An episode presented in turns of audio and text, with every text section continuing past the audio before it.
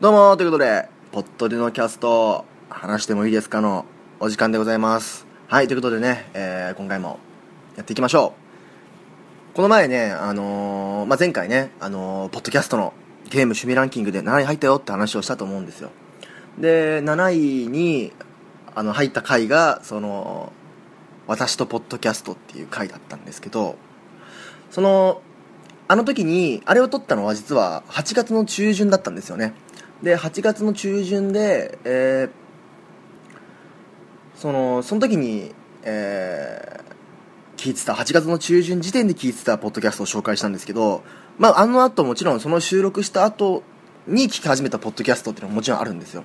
で、それでね、あのその時には、えっ、と、名前出さなかったんだけど、その、その後に聞いてたよっていうので、えー紹介したかったのが、えーカティントンの酒場さんっていう、カティントの酒場っていう、えーポッドキャストですね、えー番組。こちらですね、あのーマショさんと、えー、ごま、ごまちゃんさんっていうのかな？ごまちゃんさん、ごまさんでいいのか、ごまちゃんさんと、えっと、勝弘さんっていう3人の男性でやっている、ポッドキャストですね。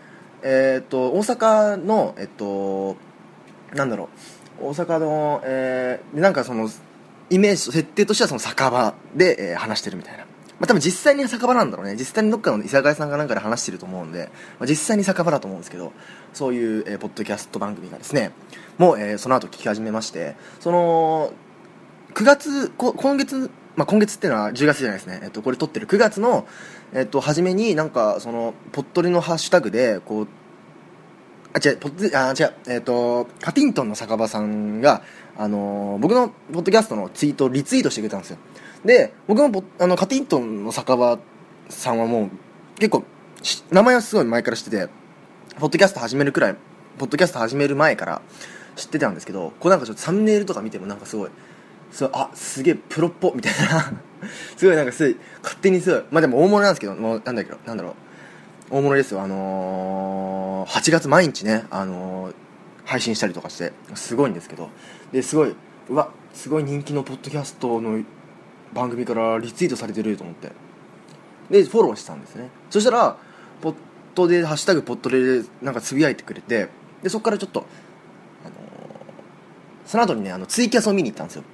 その 3, 三人の。そのまだカティントンポッドキャスト本編を聞く前に先にツイキャス見に行ったんですよ。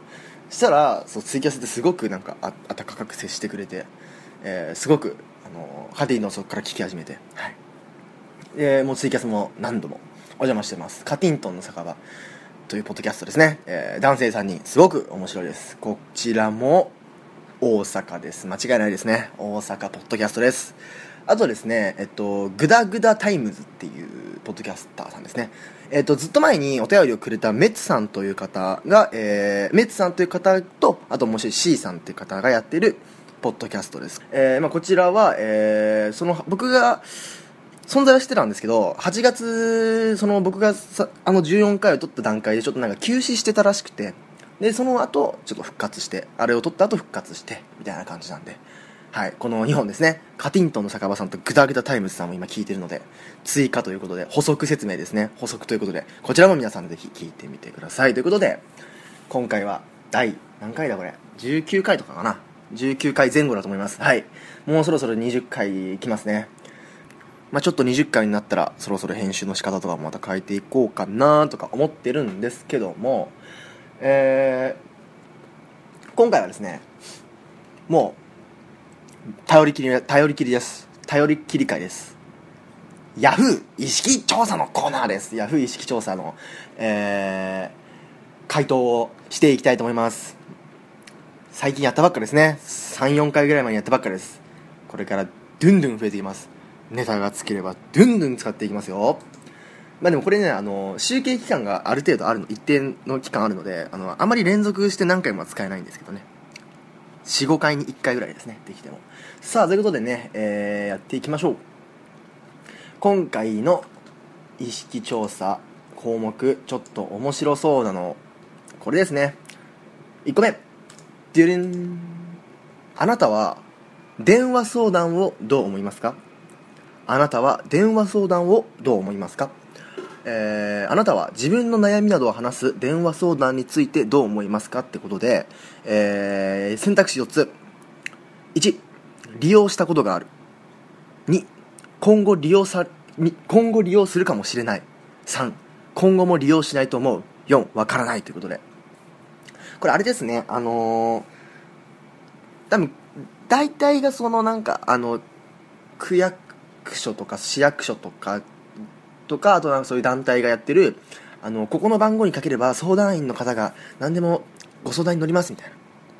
秘密は絶対漏らしませんみたいなそういうあるじゃないですか。であれを使あれについてですね。そうですね。まあうん。僕はですねえー、今この段階では今後も利用しないと思うなんですよね。今後も利用しないと思うんですけど一回使ってみようかなって思ったことはあります。あれいつぐらいやったかな？中学生の時かな？なんか中学生ぐらいの時になんかすごいなんかなんだろう。あの、なた多分人間関係かなんかで悩んでた時にあの学校とかってこういうあの電話相談のあの団体とかってあの学校にすごいあのカードゲームみたいなあのちっこいポイントカードみたいなサイズのあのー宣伝チラシチラシっつうのが宣伝カードを学校に配ってくるんですよ。でもう何回も配ってきてちょうどそういうの並んでた時に学校でその宣伝カードが配られてたんですよ。お手紙で。でそれを見た時にちょっと電話しようかな。みたいなのを思ったことあったんですけどまあ結局しなかったんですけど。でまあそうですね。そのだから利用したようかなと思ったことはあるけどまあでももう今後も利用しないと思いますね多分。うん。結局その時もしなかったし。で、えー、電話相談、どうですかね、皆さん。この電話、なんとかホットラインセンターとかいろいろありますけど、使ったことありますか？うん、どうですかね。でもやっぱその何かを相談する場所としてはすごくいいと思いますよ。そうやっぱ、特にね、あのー、学生とかね、あんま相談しづらいこととか、電話でね、まあ相手の顔もわかんないけど、だからこそ知らない誰かにちょっと話してみたいみたいな。まあそういうのってまあネットでもできますけどね。電話でほら直で声が聞けるじゃないですか。ね。なんでこうちょっと相談誰かに相談しづらい友達親先生に相談しづらいこととか結構そのな基本的に学生がターゲットなんでしょうね。そういうとこも。でも多分普通に大人の人でも電話できますよね。うん。なんでねあのまも結構その人によってはすごい心強い相談相手になると思うので、まあ、もちろん電話相談サービスはね、今後もあっていいと思いますが、僕は多分今後利用しないと思います。というわけで、えー、投票してみましょう。ポチッえー、利用したことがあるってのが8.5%。今後利用するかもしれないが21.7%。今後も利用しないと思うが56%。わからないが13.8%です。ということでね、えー、まあ、半分以上の人が、えー、まあ、約半分の人が、え今後も利用しないと思う。利用したことがあるのが8.5%ってことで、まあ、いますよね。うん。いると思います。今後利用するかもしれないと思ってる人も、まあ20、20%近くいるということで、はい。えー、皆さんはね、えー、どうでしょうか？はい。そうですね、確かに意見、いろんなこのコメントのところにはですね、やっぱ、あのー、なんだろう、直接声声を聞いて相手の声相談の声を聞いてみたいな、えー、ありますね。安心できるみたいな。ありますね。はい。あフリーダイヤルにしてほしいとかもありますね。はい。ということでね、えー、電話相談。皆さんはどう思うでしょうか？ぜひ投票してみてください。さあ次行きましょうかね。えー、次はですねどうしようかな。あこれとかいいんじゃないですかね。音楽を楽しむ機会ここ数年で増えましたか？というはい。ものですね。あなたはここ数年で音源を聴いたりライブに行ったりするなど音楽を楽しむ機会が増えましたか？という質問です。3択です。1増えた。2変わらない。3減った。ということで。僕はですね、えー、増えたに投票したいと思います。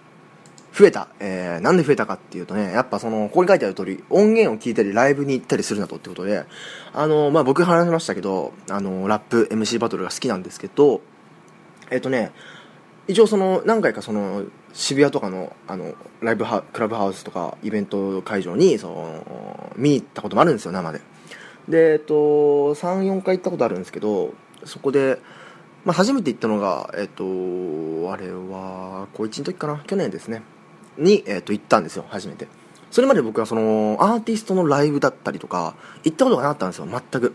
んで行ってみたら面白くてそれ最初は MC バトルの大会だったまあフェスだったんですけどその後に、えーと、ヒップホップアーティストのライブ行ったりとか MC バトル見に行ったりとかもし続けてましねなんで僕は、えっと、完全にライブの面では増えてます。音源はねでも音源も増えてますね。もうあの2016年にアップされたヒップホップの曲とかももうどんどんいろんなもの聴いてますし別に僕ヒップホップだけじゃなくても EDM だとか、えーまあ、ちょっとねは流行ってる曲、まあ、最近で言えばえー、全然前世とかね。それあんまりラットとかあんまり聞かないけどちょっと流行ればちょっと聞いてみようかなみたいな。そういうのもあるのでいろんなところにいろんなアーティストを聞いてみよう聞いてみようかなみたいなのがあるのででそういう音楽系のねラジオとかも好きですしえー、確実に音楽を楽しむ機会は僕は増えてると思います。はい。ということで、増えたというところに投票したいと思います。投票さあ、えー、あ、これ割れてますね。増えたが、えー、30%、変わらないが27%、減ったが42%ってことで、はい、割れてますね。すごい。減ったが一番多いんですねやっぱり。うん。ちょっとこれはちょっと気になるのでコメントとか意見見てみましょうか。はい。最近のはどっかで聞いたことあるのばかり。えー、とかね。えー、あこの人はユニユニバユニバ。どういう発音が正しいんだろうユニバに行ったり ユニバ、えー、ユニバーサル・スタジオ・ジャパンに行ったりバレエを見たり音楽に触れる機会は格段に増えましたつってあユニバーサルはそんなのあるんですか音楽的なのがまあでも、あれかな、パレード的な、そしたら、あの、東京ディズニーランドでもありますよね。俺、ユニバーサル・スタジオ・ジャパン行ってみたいんですよ。てか、大阪に行ってみたいんですよ。えー、そして、えー、70年代のものが好きと。えー、クラシックとかが好きと。いうことですね。歌番組が減ったからっていう理由がありますね。はい。歌番組問題。そうですね。まあでも、まあ、お、あの、M ステもやっぱりその、結局、なんだろう、何何ヶ月に1回はスペシャルとかやるけどもうほぼほぼ出てる人同じじゃないですかジャニーズが出てアイドルが出てバンドが出てみたいな、まあ、最近ちょっとたまにねあの新人発掘みたいなコーナーもやってますけどそうですねなんかもちろんそれがファンの人たち例えばそのジャニーズファンの人とかはもちろん楽しめるんだと思うけどなんだろうそうそうですよね。なんかそういうなんか歌番組減ったしあったとしてもどの番組でも同じようなのしか出ないみたいなのはありますね。歌番組。歌番組問題ね。そうですよね。だってなんかなんとか歌謡祭とかやるじゃないですか。あれもう毎年もう同じのほぼほぼジャニーズばっかじゃんみたいなねとかありますからね。まあいろんなのが絡んでるとは思うんですけど。はい。あとですねなんかありあるかな。えーまあ、結構最近の音楽は聴かない。昔のを聴いてるっていう意見が多いですね。はい。あで逆に私の生活に音楽は欠かせないっていう人もいますね、はい、そういう方は楽しめてるんでしょうね、はい、お最近ではラップを娘に教えてもらって結構楽しんでるっていう人がいます。この方はだから結構年昔のなんだあのお父さんだから娘がラップ聞いてて教えてもらうぐらいだからお父さんパパさんなんでしょうかねはいそういうなんかね、家族に教えてもらうみたいな楽しみ方もありますよね。うちの家族は全くね、音楽のあの趣味がバラバラバラバラなんで、すごいんですよ。僕4人家族なんですけど、あの、まず、母親が、えー、大の K-POP 好きなんですね。えー、韓国のアイドルの曲ばたくさん聴いてるんですよ。K-POP 大好きなんですよ。で、お父さんはどっちかというとバンド系。ちょっと昔のバンド。あの、爆竹だったりとかね。ユニコーンとか。あのああいう感じのちょちょっとねそのお父さんの世代のところのバンドが好きなんですねで、えっと、弟は j p o p ですかね j p o p とか,、まあ、なんか YouTuber の曲とかあのトリプル a とかなんか好きでしたね友達は j p o p 友達ね 弟は、まあ、僕もトリプル A 好きなんですけど、まあ、j p o p 系が好きでで僕がダンスミュージックやヒップホップラップってことでもう家族の音楽の趣向がもう4方向にもうバラバラなんですよ。ね。なんでちょっとまあその分なんかねいろんな曲教えてもらえるみたいなのはあるんですけどかといってなんか一緒のなんかアーティストをみんなで応援したりとかそういうのは逆にないですね。はい。そんな感じですね。はい。まあそういう意見が、えー、多いそうです。音源を聞くのは減った。ライブは行ったことないとか。はい。皆さんどうでしょうか？音楽。音楽については皆さんやっぱこだわり多い人ある人多いんじゃないですかね。うん。そうですね。皆さんはどういうこだわりが音楽にあるのでしょうか？ね。ぜひ教えてください。ということで、えー、あとですね。どれかあるかな？えー、大学選びで最も重視する点はってことでこれはこれは高校生にある僕に対してのあれでしょうかね。あるんでしょうかね。なんか一応これもいきましょうか。皆さんはも多分大学、まあ、出た人も出なかった人もいると思うんですけど、まあ、もし自分が高校生で大学入るとしたらみたいな感じで、まあ、もし大学行った人は自分がどういうふうに選んだのかみたいなのを教えてください。1入試の難易度。2経済的な負担。3就職支援などの面倒見の良さ。4上、えー、その他。ということで。どうでしょうかね。これは入試のなこの中では入試の難易度とかかな。うん。そうですね。専攻分野が同じ場合。うん。そしたらやっぱ入試の難易度かな。やっぱ自分の苦手な教科とかありますからね。もう経済的っつってももうあの公立とかじゃない限りはもうどこ行っても高いですからね。うん。入試の難易度です。どうなんでしょうか。あこれも割れてますね。入試の難易度が28%経済的な負担が18%、えー、就職支援などの面倒見の良さが28%上記にはない、まあ、その他が24%まあねこの3つだけじゃないですからね。いろいろありますからね。もうほら交通の便で考えたりとか家から近いからとか。そういうの考えたりもしますからね。あなんか習いたい人がいるとかね。はい。そういうことで、えー、はい。そんなアンケートもありました。さあ何かあるかな？えっ、とじゃあすでにもう回答を締め切っている回答を締め切っているようなえー、やつも見ていきましょう。災害への備えは十分ってやったかな。こちら。災害への備えは十分ですか？ということです、えー、9月1日は防災の日です。えー、あなたの家庭では、えー、地震や大雨など、えー、災害の備えは十分ですか？ということで、えこれはですね十分な備えができているが2%しかいないんですよ。なんでどうですかね。うん。僕はあのー、うち多分どうなのかな。なんか乾パンとかそういうのはなんか溜めてた感じはするんですけどうん。でも地震とか来たら多分この辺のものとかすごい崩れそうだからね。ちょっとねあんままあその特に東京の人とか首都直下型地震とかね言われてますんでもう怖いばかりですよ。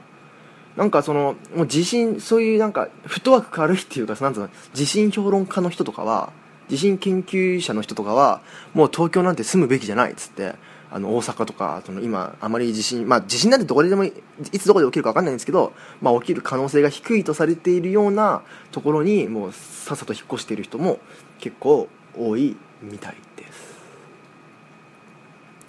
さあこちら。あ面白いのありますね。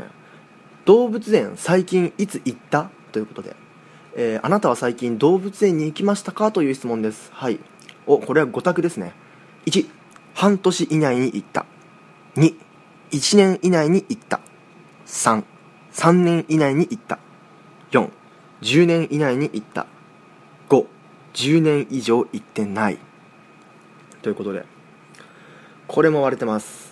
皆さんどうでしょうか？僕はですねえー、っと最後に行ったのは中2の時かな。多分。そうですね上野動物園に行ったのが最後かもしれないです僕の記憶では。なんで中2なんでまあ大体3年ですね約3年ぐらいですね。はい。えー半年以内に行った人が 24%1 年以内に行った人が 10%3 年以内に行った人が 14%10 年以内に行った人が 17%10 年以上行っていないが33%です。やっぱ一番多いですここは。あんま行かないんですかね。うん。まあ子連れですね基本行くのは。こうコメント欄とか見てても。子供がいれば行くみたいな。子供が喜ぶから行くみたいな。はい。小さい頃に行ったきりとか。そうですね。僕もそのなんでその中2の時行ったかっつったらその部活のなんか友達4人くらいで行くとこなかったからみたいな感じでしたね。完全に。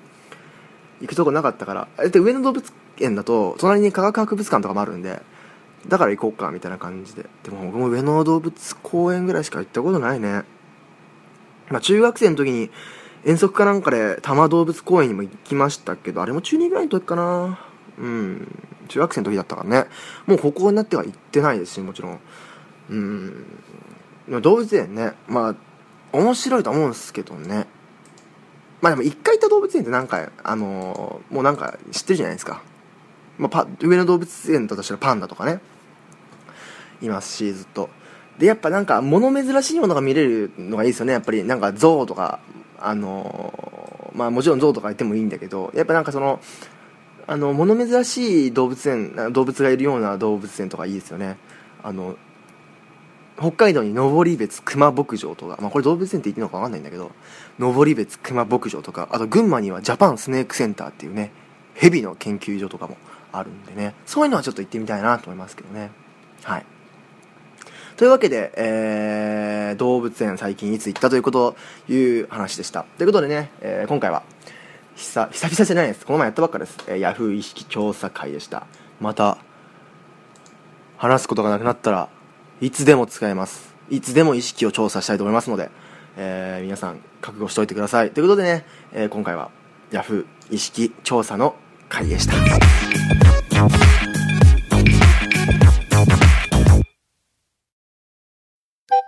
イフェルとドラゴンのレイドラ聞いて聞いて、ドラゴンくん。なにお姉ちゃん。なんかね、レイドラの CM を作ることになったんだよ。CM って何？そこからかよこんな感じで、バカの弟と、ゆるーくのんびり喋ってます。バカって言うな。詳しくは、ポッドキャスト、レイドラで検索皆さん、ぜひ、聞いてくださいよし。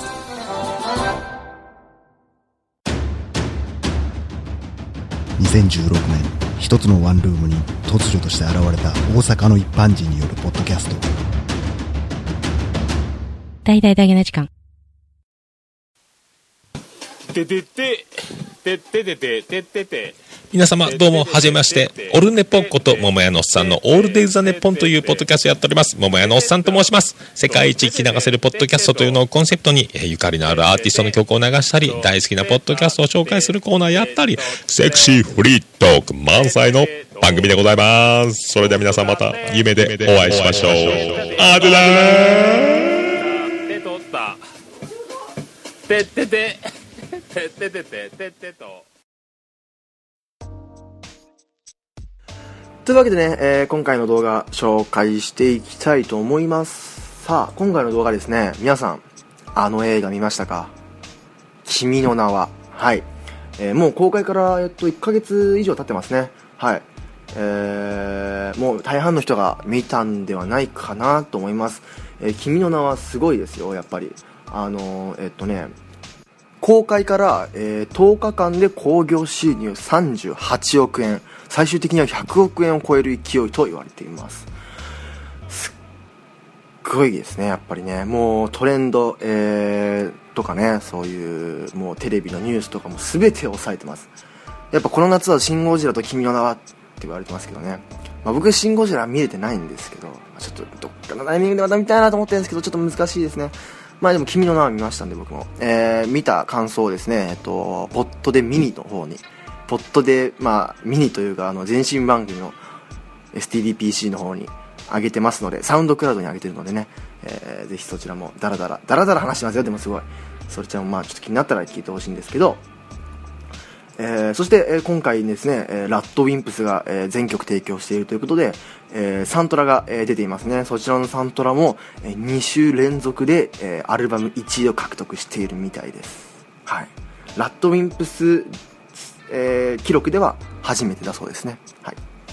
そして、えーもう聖地巡礼が殺到してですね、えー注意喚起のマナーが出るくらいですね。はい。えーこちらも、いやみんな行きたくなりますよね、あの絵を見るとね。綺麗ですからね。うん。岐阜県でしたっけ？ね。そんな、えー君の名はに関係する今回は動画を紹介したいと思います。ということでね、えーはい。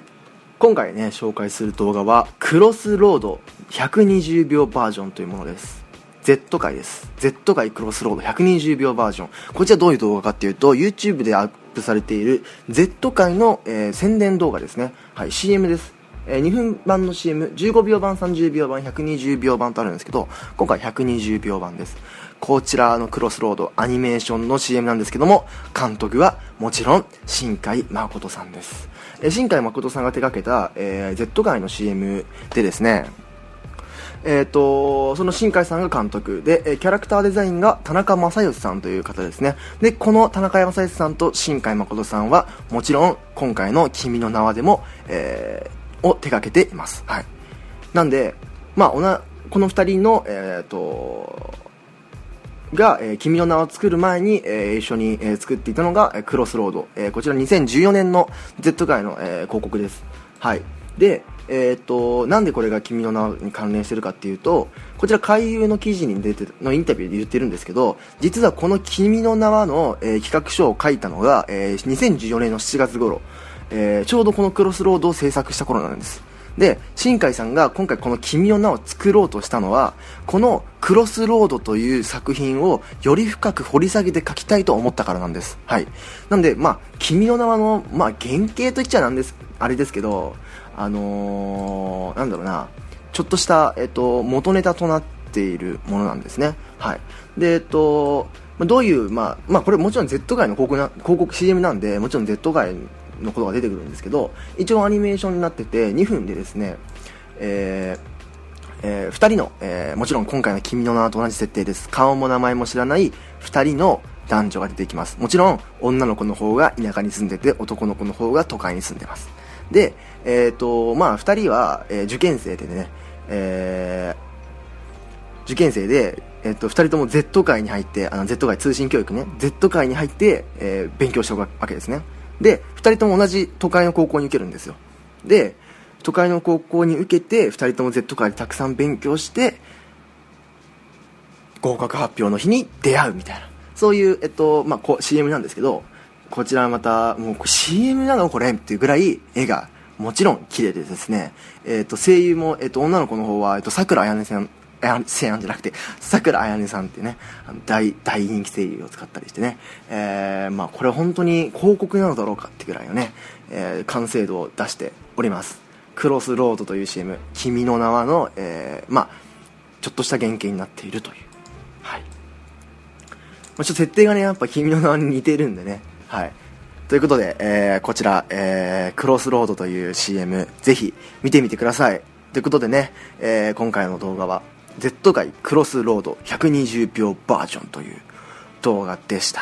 はいということで、えー今回は以上です、えーお便りお待ちしております。10月のお便りはあなたのお出かけ日記です。えー、あなたがね、いろんな旅行したところ、お話とか、ちょっとどっかお出かけした話とか、そういう、あのーお話をね、お待ちしておりますので、えーどんどん送ってみてください。えーメールは saturday.podcast.gmail.com、えー、ツイッターですね、えー、at saturday アンダーバー055、サタデイ055です。えーハッシュタグはポットで、もしくは春生でお願いします。はい。iTunes のレビューもずっとお待ちしております。永遠にお待ちしておりますので、書いてください。ということでね、えーまた次回お会いしましょう。